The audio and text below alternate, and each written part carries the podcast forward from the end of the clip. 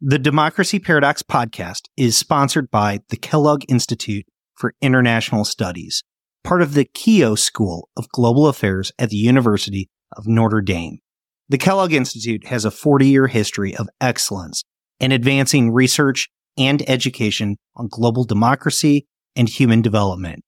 Learn more about the Kellogg Institute, including its world renowned visiting fellowships for scholars at various stages of their careers at kellogg.nd.edu.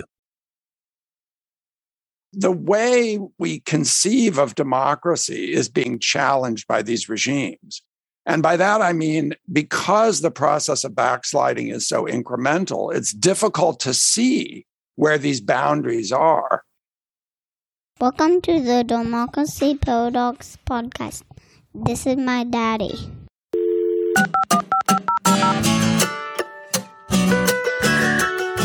My name is Justin Kempf, and I am your host as we explore the democracy paradox. Today's conversation touches on a common theme of this podcast. We're talking about democratic backsliding. It's really a great introduction for any new listeners out there because we discuss the most common threat to democracy today.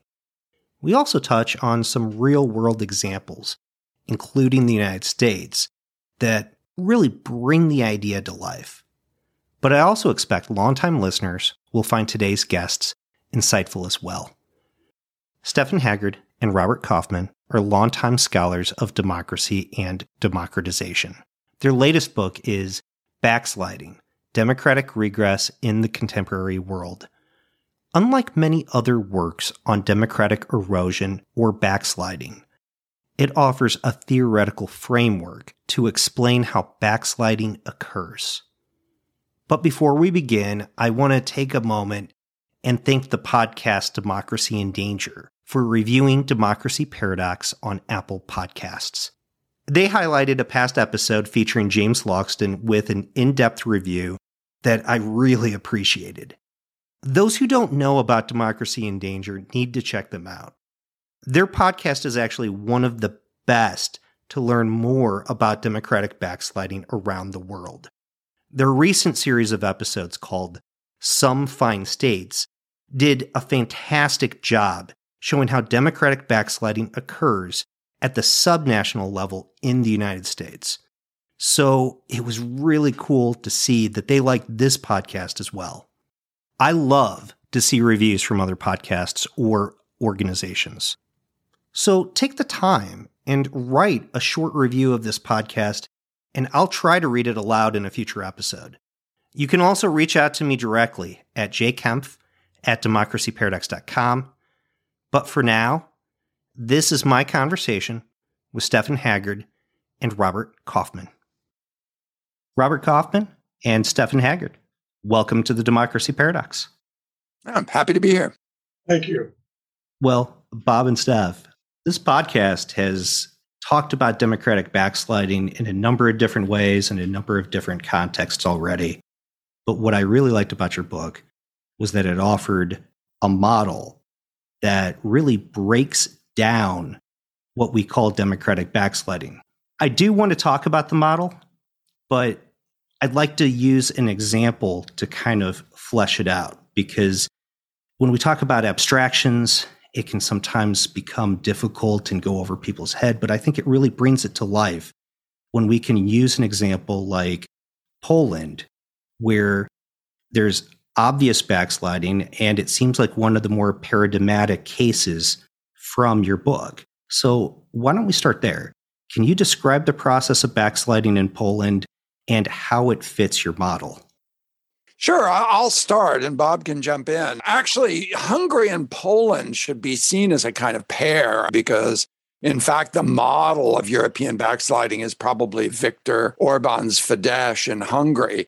And Poland is also a little bit of a strange case because the autocrat, Jaroslaw Kaczynski, has actually managed to consolidate power through his control of the party rather than actually being prime minister of the country. He hasn't held that position in the backsliding period.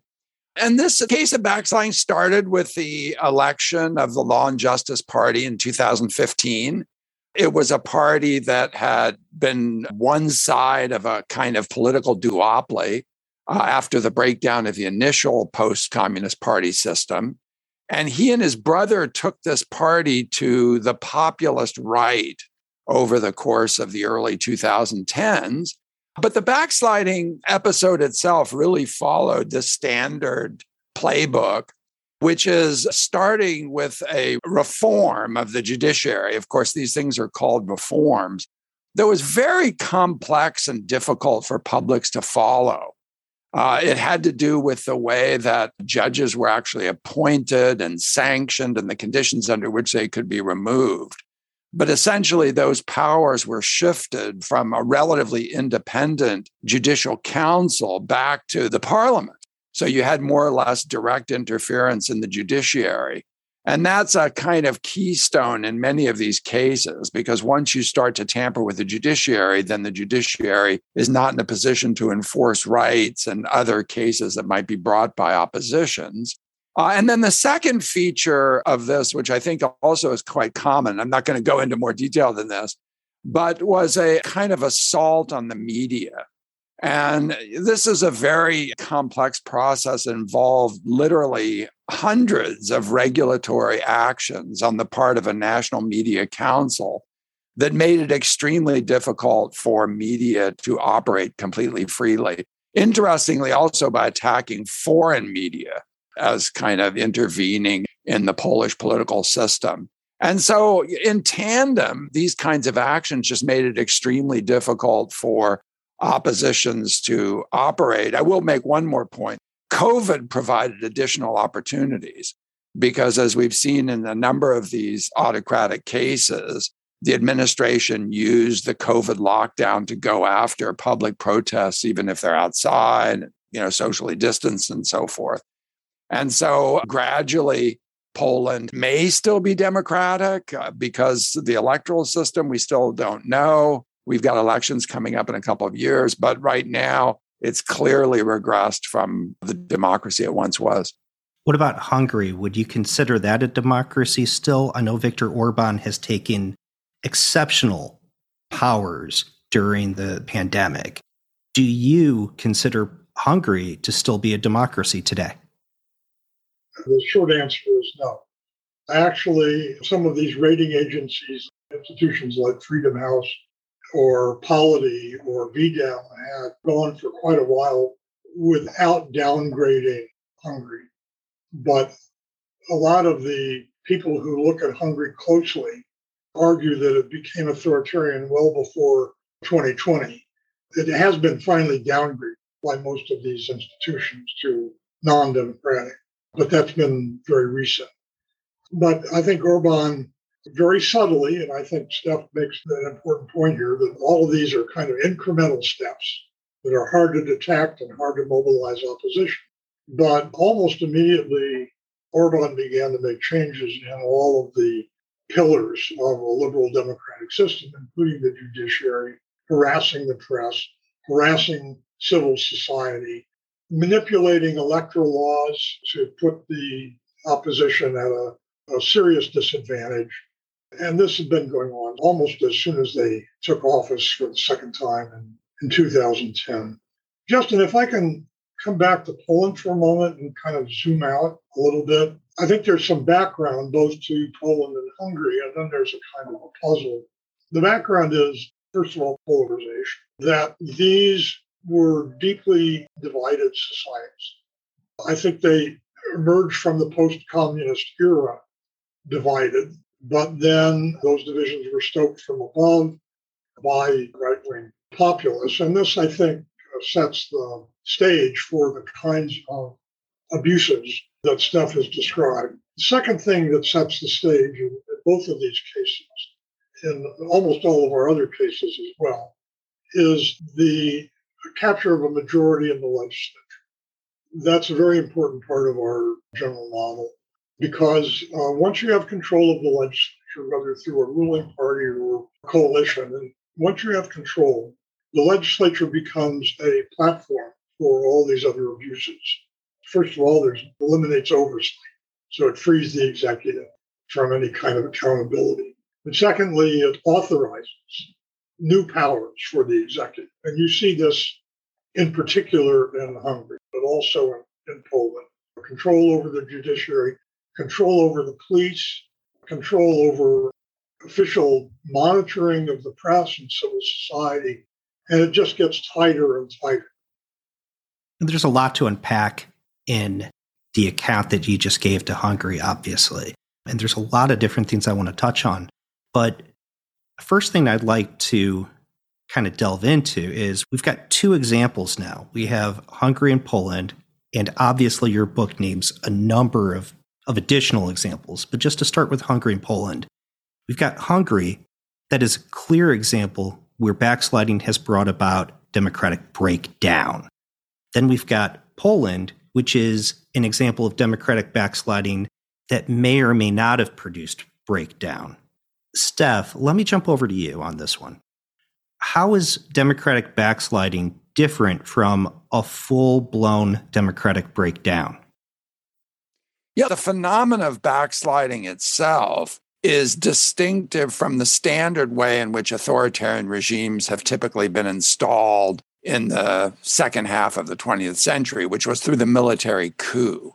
So typically, democratic governments would be displaced by coalitions of actors that included, you know, economic elites and the military, typically right wing interventions, some left wing interventions, or just self interested military interventions. But the distinctive feature of backsliding is that, at least in the first instance, these regimes are brought to power by elections, which are, again, in the first instance, free and fair, which is sort of a curious feature of these systems. So, you know, that's really the first point, you know, that they come to power in this distinctive way. And we have to understand why voters would vote for autocrats.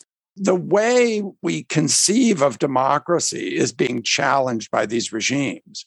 And by that, I mean, because the process of backsliding is so incremental, it's difficult to see where these boundaries are we have a very clear sense of what backsliding to authoritarianism would be, which is that the chance of an opposition coming to power basically falls to zero. But at the time, it's very difficult to see that. Uh, it's very difficult to judge right now what the prospects of the Hungarian and Polish oppositions might be, you know, in upcoming elections. You only see that after the fact. So I think one of the challenges that backsliding poses is that line between democracy and authoritarianism is very fluid and slippery. And autocrats exploit that. And you frequently hear victims or citizens in autocracies asking this question Is this happening? Uh, is this legitimate? How do we think about some particular change that the autocrat has made? And I think that's one of the reasons why it's difficult to judge whether any given system has regressed all the way to authoritarian rule. There's a line in your recent article in the Journal of Democracy titled The Anatomy of Democratic Backsliding, where you write even if opposition groups are aware of what is happening, the wider public may not recognize that the playing field has been decisively tilted until it is too late to mount a meaningful defense. And this is really the danger that you bring up about democratic backsliding. The fact that the moment that you're positive that it's actually occurring is the moment that it's too late to actually do anything about it. So, wanted to kind of like dip in deeper into some of the ideas in terms of this process. And one of the things, Bob, that you mentioned about democratic backsliding that I thought was so key to it is everything begins with polarization under your model. And you mentioned how Poland and Hungary were both deeply polarized societies. Why does backsliding begin with polarization? Does it have to? Is it a situation that the society is already polarized and the executive exploits it? Or is it a case where a leader can create that sense of polarization within the society? We see a lot of cases where polarization is profoundly exacerbated by the appeals of would be autocrats. And that may be a key to their election in the first place. But of course, there are real grievances already out there in society. So the sequence uh, actually varies a lot from one case to the, the next. I mean, if you take the United States, you see profound signs of polarization before Donald Trump uh, enters the picture. And then, of course, he, he stokes that and exaggerates that. And other cases, for example, I would argue Poland to some extent. It really comes from above. I mean, there are a number of cases which it really is stoked from above. But the main point I would we would make is that there's a two-way flow here. So yes, there have to be real grievances, and people have to be polarized around to some extent around those grievances. But there have to be political entrepreneurs that are in a position to kind of take advantage of that, exaggerate that, build support around it. Yeah, we spent a fair amount of time trying to figure out whether there was some kind of polarization, which was common across these cases. And essentially, we gave up because you see polarization on the left, for example, in the Andean cases with Venezuela or in Ecuador with Correa, arguably in Nicaragua. Uh, you see right polarization, uh, uh, interestingly, in Russia as well as Poland and Hungary. And then you see, in some cases, racial and ethnic animosities playing a central role. That's clearly a piece of the US story, these things compounding around immigrants and around race. Uh, but the main point is that this kind of polarization creates a series of government dysfunctions and views of the opposition as traitorous or outside the nation, not true Americans, not true Poles, not true Brazilians or Turks. And in fact, almost all of these leaders will use that kind of language, you know, talking about the real people, the people that are true country X, whatever country X is. So, to avoid democratic backsliding, is it incumbent on the leaders of political parties? Is it dependent on political elites to tone down the sense of polarization? I mean, I look at the United States, where in the presidential election, they chose the most moderate candidate that they had to be able to run, which was Joe Biden. And yet, it didn't tone down the sense of polarization within the United States. It still continued to be highly polarized. People were still extremely frustrated. People on the right saw him as even farther to the left than he was before. Is there anything that people can do to turn down the volume of polarization so it avoids the process of democratic backsliding to begin with? I wish I knew the answer to that. It's a great question. And we're sort of scratching our heads to try to think that through. Here's the problem I mean, it's not only polarization, that's part of it, it's also polarization that kind of infects the party system. So, one of two things happen in our cases. Either the established parties kind of wither away, and they're displaced by kind of new political movements that are illiberal authoritarian. That's the, a lot of the Latin American cases. Or one of the major parties goes authoritarian. That's what happened in Poland. That's what happened to some extent to Fidesz in Hungary. And it's certainly what's happened in the United States to the Republicans. Once the party system is divided across a kind of authoritarian liberal cleavage, it's hard to sort of see how that gets resolved in the short term. I, and I don't have a good answer. I suppose, for example, in the United States, if the Republicans were to be devastatingly defeated in the next election, which seems unlikely, they might rethink their strategy. But I haven't seen, to my knowledge, I mean, I can't think of any instance where that's happened. So I think that the only hope is that you have elections in which the Democrats, with a small d, gain office and are able somehow to address polarization by addressing the grievances on which it's based. But again, I'm not sure we've seen instances where that's happened. It's hard for me to imagine that the society is fully democratic if every time you enter the poll booth, that the decision is between do I want democracy or do I want authoritarianism? If you believe in democracy, you're stuck with only one choice in an election. And obviously, in a lot of the countries that you talk about, there's multiple parties. It isn't as clear as a two party system the way it is in the United States. But at the same time, a lot of countries distill that electoral process down to really one of two choices in the end. In a lot of countries, you have a runoff for the presidency. So even if there's 10 different parties running presidential candidates in Brazil, you're going to have a choice between two candidates. And we saw recently in Peru where the voters were left with either an extreme far left candidate or an extreme far right candidate. And it was difficult to even tell which one of them might be the better democratic option in that situation. They both seem to have undemocratic tendencies at the same time. So, what does it really say about democracy when you're left with so few choices as a citizen to be able to protect that democracy Steph? Yeah, well, uh, this permits me to say one other thing about these autocrats that I think often gets overlooked, which is that they don't typically come to power with overwhelming majorities.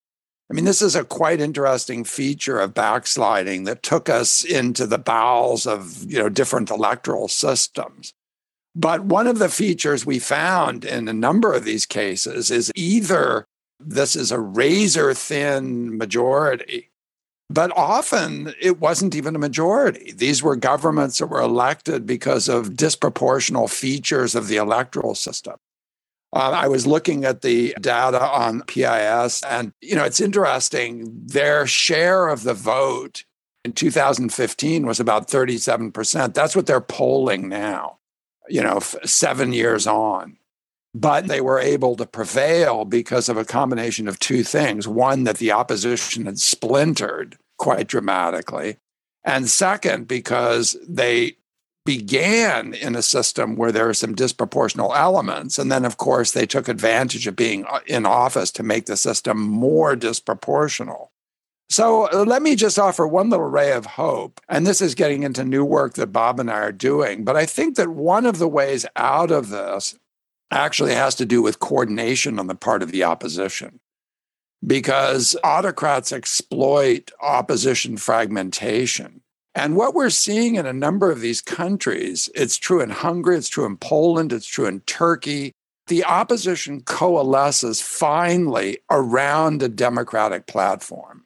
So they bury other ideological differences and they say, look, you know, we may have ideological differences. You may be on the right, you may be on the left, but we have to come together for the purpose of defeating the autocrat. And I think that's a key thing to look for is whether oppositions are capable of coalescing because these autocrats are electorally vulnerable unless they've rigged the system so dramatically that the opposition is permanently disadvantaged, as appears to be the case in places like Venezuela, which just had elections, or Russia.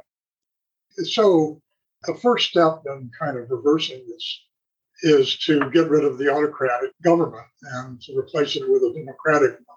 And we've seen in a lot of cases, including again the United States, that's possible. But that's only the first step. And to your point earlier, Justin, as long as you've got a system where the alternative, whether it's in power or in opposition, is fundamentally anti democratic. This is not going to be a very robust or effective democracy. So the second step is that once the good guys win, the Democrats win, they have to govern. And they have to govern in a way that will uh, start to diffuse these underlying grievances and weaken the incentives for the other side to make autocratic appeals. I think we're a long way in most of these cases from that that actually happening. So after the potential autocrat loses election, we saw that with Donald Trump, if you want to label him. And to be fair, I mean, there's debate as to whether or not we want to impose that harsh of a label on him. But regardless, when somebody who's a potential autocrat finally loses an election, is the danger from the backsliding over? I got from your answer, Bob, that it probably wasn't, that there's still a long way to go. What type of steps does a society, does a country have to be able to take to be able to at least stabilize the democracy where it is at at the moment and hopefully make some progress towards recovering itself and making some forward momentum once again. Remember that, that one of the first things that needs to happen is simply to reverse actions which the autocrat has taken.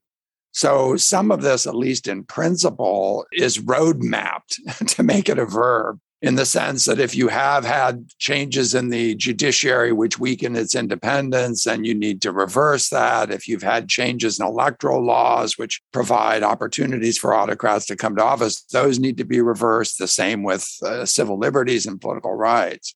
But the challenge is that if that polarization continues and the opposition has a motive to continue to make government dysfunctional, and one of the reasons why polarization has the adverse effect it does is because it tends to grind government activity and productive government activity to a halt because you just can't get consensus and make deals across these partisan divides that become very, very strong.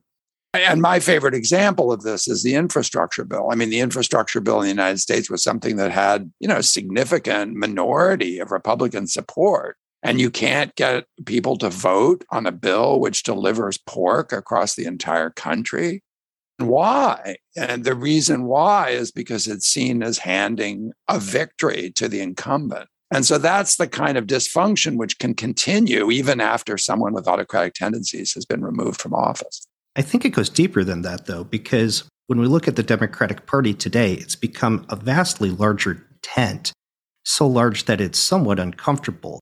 For instance, Bill Kristol, who is a noted conservative columnist, now describes himself as a Democrat and says, you know what, I think I just need to help Joe Biden succeed at this point. And so when you've got people that literally cross the political spectrum on different levels, it's really difficult for them to be able to agree on things. And I think we're seeing this with the social spending bill, and we're seeing this with the infrastructure bill in some ways that it becomes difficult even for the Democrats to be able to agree amongst themselves. And I think we're going to see this in the midterm election, the way that it's going to be difficult for them to hold that coalition together. To get at Bob's point, that when you have these Democratic coalitions, there's sometimes such a broad tent that it's difficult to have a sense of what the political program will be going forward. A Democratic backsliding system is not out of the woods until not only when the small d Democrats win office, but also when the opposition rejoins the democratic system. As long as the opposition party is authoritarian, as long as a significant opposition party is authoritarian, it's hard to say that the democracy has recovered. So I take your point, Justin, it's a kind of a dual problem. You know, on the one hand, the Democratic coalition is broad therefore unwieldy. And the opposition uh, takes advantage of that and has an incentive to continue to try to undermine the democratic system. So the question is how do you, not just what do you do when you get back in power if you're a Democrat, but how do you create incentives for the opposition to start playing the democratic game again or be replaced and, uh, you know, I think that we need to do some hard thinking about how that happens. So, when we think about the case of the United States, we see a parallel to get back to our original example, which was in Poland, where the judiciary has been heavily tilted towards the Republican Party. And a lot of writers have explained this as somewhat of a takeover of the judiciary, the way that they held up a lot of appointments under the Obama administration, and then were able to fill the judiciary very broadly during the Trump era because you had a lot of vacancies that they were able to fill. And then, of course, the natural vacancies that happened during the Trump era. In your book, you write rights in turn depend on independent judiciaries, the rule of law, and the accountability provided by elections. If the judiciary is captured by the authoritarian political party, what should small d Democrats, people who believe in democracy, do to be able to bring the judiciary back to a level that it starts to reinforce the rule of law, that it starts to become truly an independent judiciary? Do they do nothing so that the judiciary stays independent, or do they step in and take active reforms to be able to change the judiciary again? Well, this is an incredibly complex question because, you know, judicial systems vary quite dramatically. And this is actually an issue, interestingly, where Bob and I have had some disagreements between ourselves, you know, on how to characterize the American system. Because in the first instance, you can argue that the Republicans have been largely within their rights to make judicial appointments as they see fit. I mean, that's a feature of the system. But we do have these uh, irregularities as well, holding up the Merrick Garland appointment but I think the larger danger in the United States is really that the judiciary has been overtly politicized and to some extent on both sides of the aisle by basically having litmus tests of loyalty to particular pieces of legislation or ideas as the basis for judicial appointment. But let me just get back to a wider lens here for a moment because it gets back to the question of the legislature. I think for many other cases, and I don't know if this is true in the United States, the first task of Democrats is really to reverse so called judicial reforms that took place under these autocrats, which clearly deviated from their independence.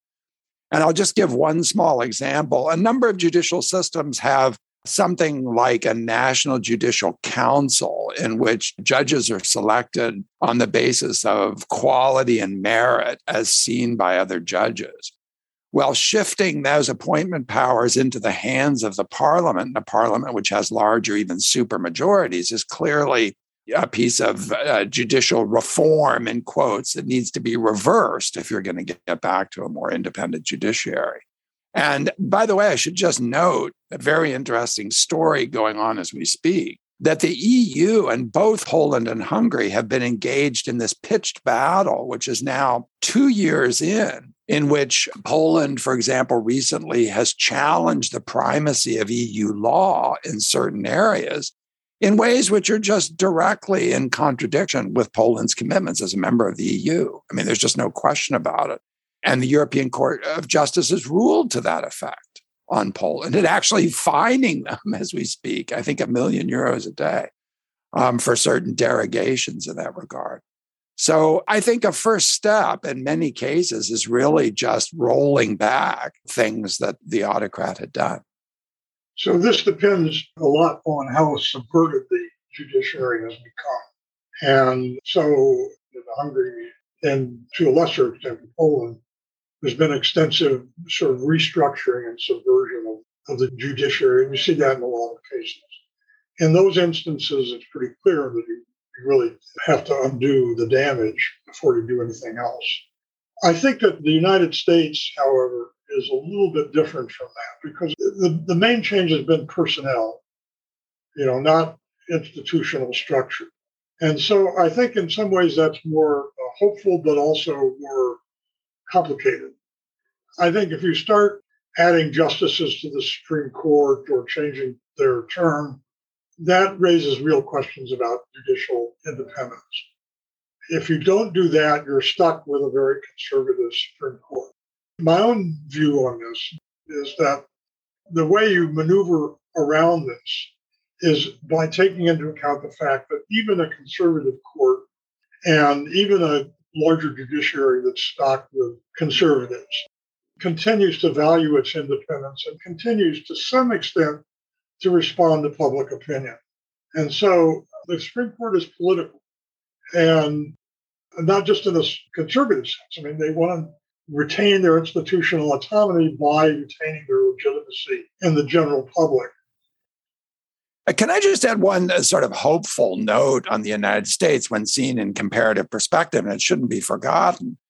Recall that President Trump sought to use the courts for the purpose of subverting the elections.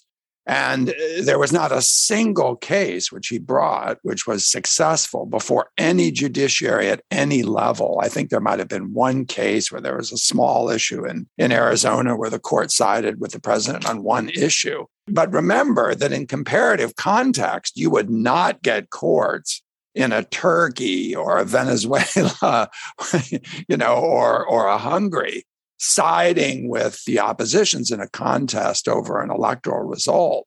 So, you know, we do have to keep in mind that the institutions in the United States have been significantly more robust than those in other backsliding cases. Yeah. And obviously, the United States is not the only case where we see issues with the judiciary. And like you said, that it's got more of an issue with personnel than it does about the actual system itself. But of course, that's going to always be a question in the minds of people that have seen substantial changes within the judiciary. At what point are they now tinkering with the independence of the judiciary versus at what point are they actually trying to reinforce and strengthen the institution of an independent judiciary. And sometimes the line between the two can be gray, especially for the opposition parties that you're trying to draw back into democracy.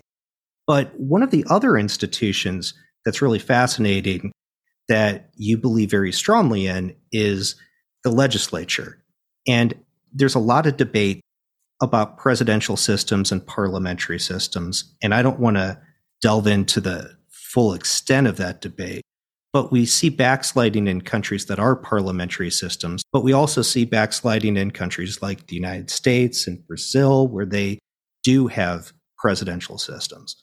At the same time, it seems like it'd be easier to have a backsliding process in a parliamentary system where the executive is the prime minister, that they're actually a member of the parliament itself. Do you find any benefit or any difference in how backsliding occurs between presidential and parliamentary systems? Yeah, it's funny. We spent a lot of time talking about this question of whether presidential or parliamentary systems mattered.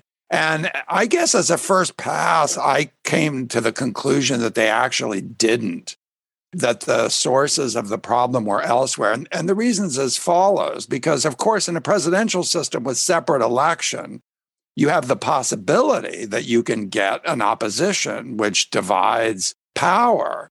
That's what happened with the 2018 elections in the House. On the other hand, you can also have control of the two branches of government by the same party, and the president can control the party in the legislature. And if you look at parliamentary systems, you can also have these different outcomes. It's possible that a party can get an outright majority and maybe even a supermajority. But many parliamentary systems, in fact, you know, are multi-party. They have multi-member districts, and the result of that is you've got to form coalitions, and those coalitions impose a constraint on what governments can do. You know, I think one one thing that's interesting is outside of the Eastern European cases, Bob and I were scratching our head to find any evidence of what we would consider backsliding in the other advanced European democracies. And one argument, arguably, is that even where you have right wing parties coming into existence, they're shunned. They constitute minorities. No one wants to have them in governments. I mean, there have been some you know, exceptions like Austria and so forth. But for the most part, you know, no one wants to deal with the Alternative for Deutschland in Germany. And so that raises an interesting question of whether just the emergence of right wing parties is adequate to constitute a, a, phase in backsliding. And I think the tentative conclusion we came to was they may do other damage, but it's pretty hard for small minority parties, even if they're extreme, to directly affect the course of institutional change in a democracy because they don't typically sit in governments and certainly don't enjoy majorities. So, when I'm thinking about the causes of democratic backsliding based on your work. I see two different pivotal variables. On the one hand, we have the behavior of the citizens and kind of the makeup of society, whether or not a polarized electorate exists. That's one ingredient. But the second ingredient seems to involve the institutions themselves. Whether or not you have strong institutions or whether or not they're weak institutions. In the case of the United States, we had very strong institutions coming into Donald Trump. So the institutions more or less held until we had another election. other countries don't have that same level of institutional strength. Countries in Latin America, for example, have very weak institutions oftentimes. What's the importance of institutional strength or developing strong institutions when democracy is working well so that you can avoid those periods or at least stave off those periods a little bit longer when you do have episodes that could produce significant democratic backsliding? So, in our book, we distinguish between backsliding cases with strong and weak institutions. And what we find is that the majority of weak institution countries slide all the way back to autocracy, uh, where none of the strong institution countries do. Now, we have to amend that because Hungary we considered a strong set of institutions and it slid into autocracy. Hungary was also an 11 year period, though. According to some observers, others thought it happened more rapidly. So I think institutions do make a difference. Again, I would consider not only the Western you know, European and US, but also Brazil, which I'm not optimistic about Brazil exactly, but at least I'm hopeful in some respects because of the strong institutions. Strong institution countries are also vulnerable. And yes, the, the strength of the institutions may stop the slide before you get to autocracy, but they may not. I'm worried about the United States in that respect. You know, if you keep kind of chipping away at these institutions long enough, not only at the rules of the game, but at the norms, eventually they weaken and, and fold. So there are no guarantees there. No, I absolutely agree with that. And besides, the only problem that democracy faces is not simply sliding all the way back to authoritarian rule. The whole concept of backsliding is saying that we can have diminished democracies that are equilibria, as political scientists would say, you know, that manage to survive. But let me close by throwing one other thing into the mix, which is that in addition to publics and polarization and how they vote, and institutions formally conceived, there is this factor of leadership, how certain politicians choose to make appeals to publics.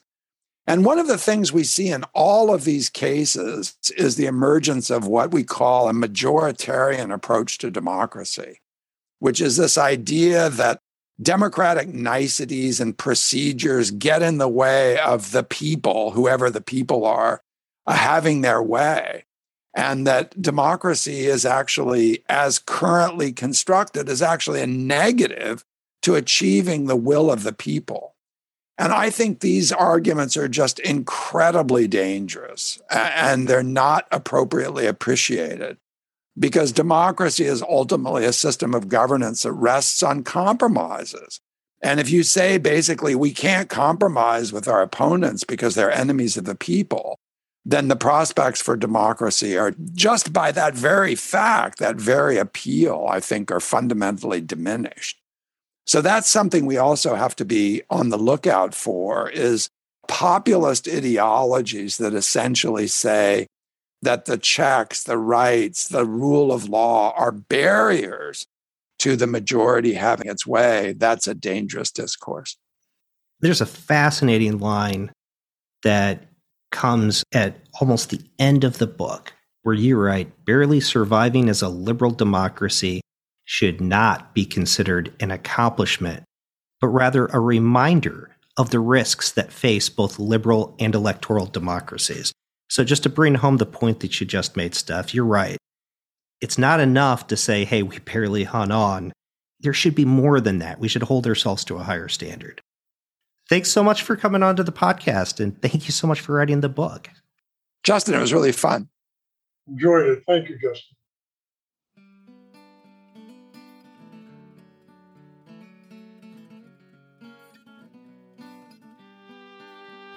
If you are listening to the show, please leave a review. It really does help shows like mine stand out. Also, please share the show with colleagues and friends because word of mouth goes a very long way. Facebook and Twitter are great, but really just talk about it. There's a full transcript at www democracyparadox.com. Thank you for listening.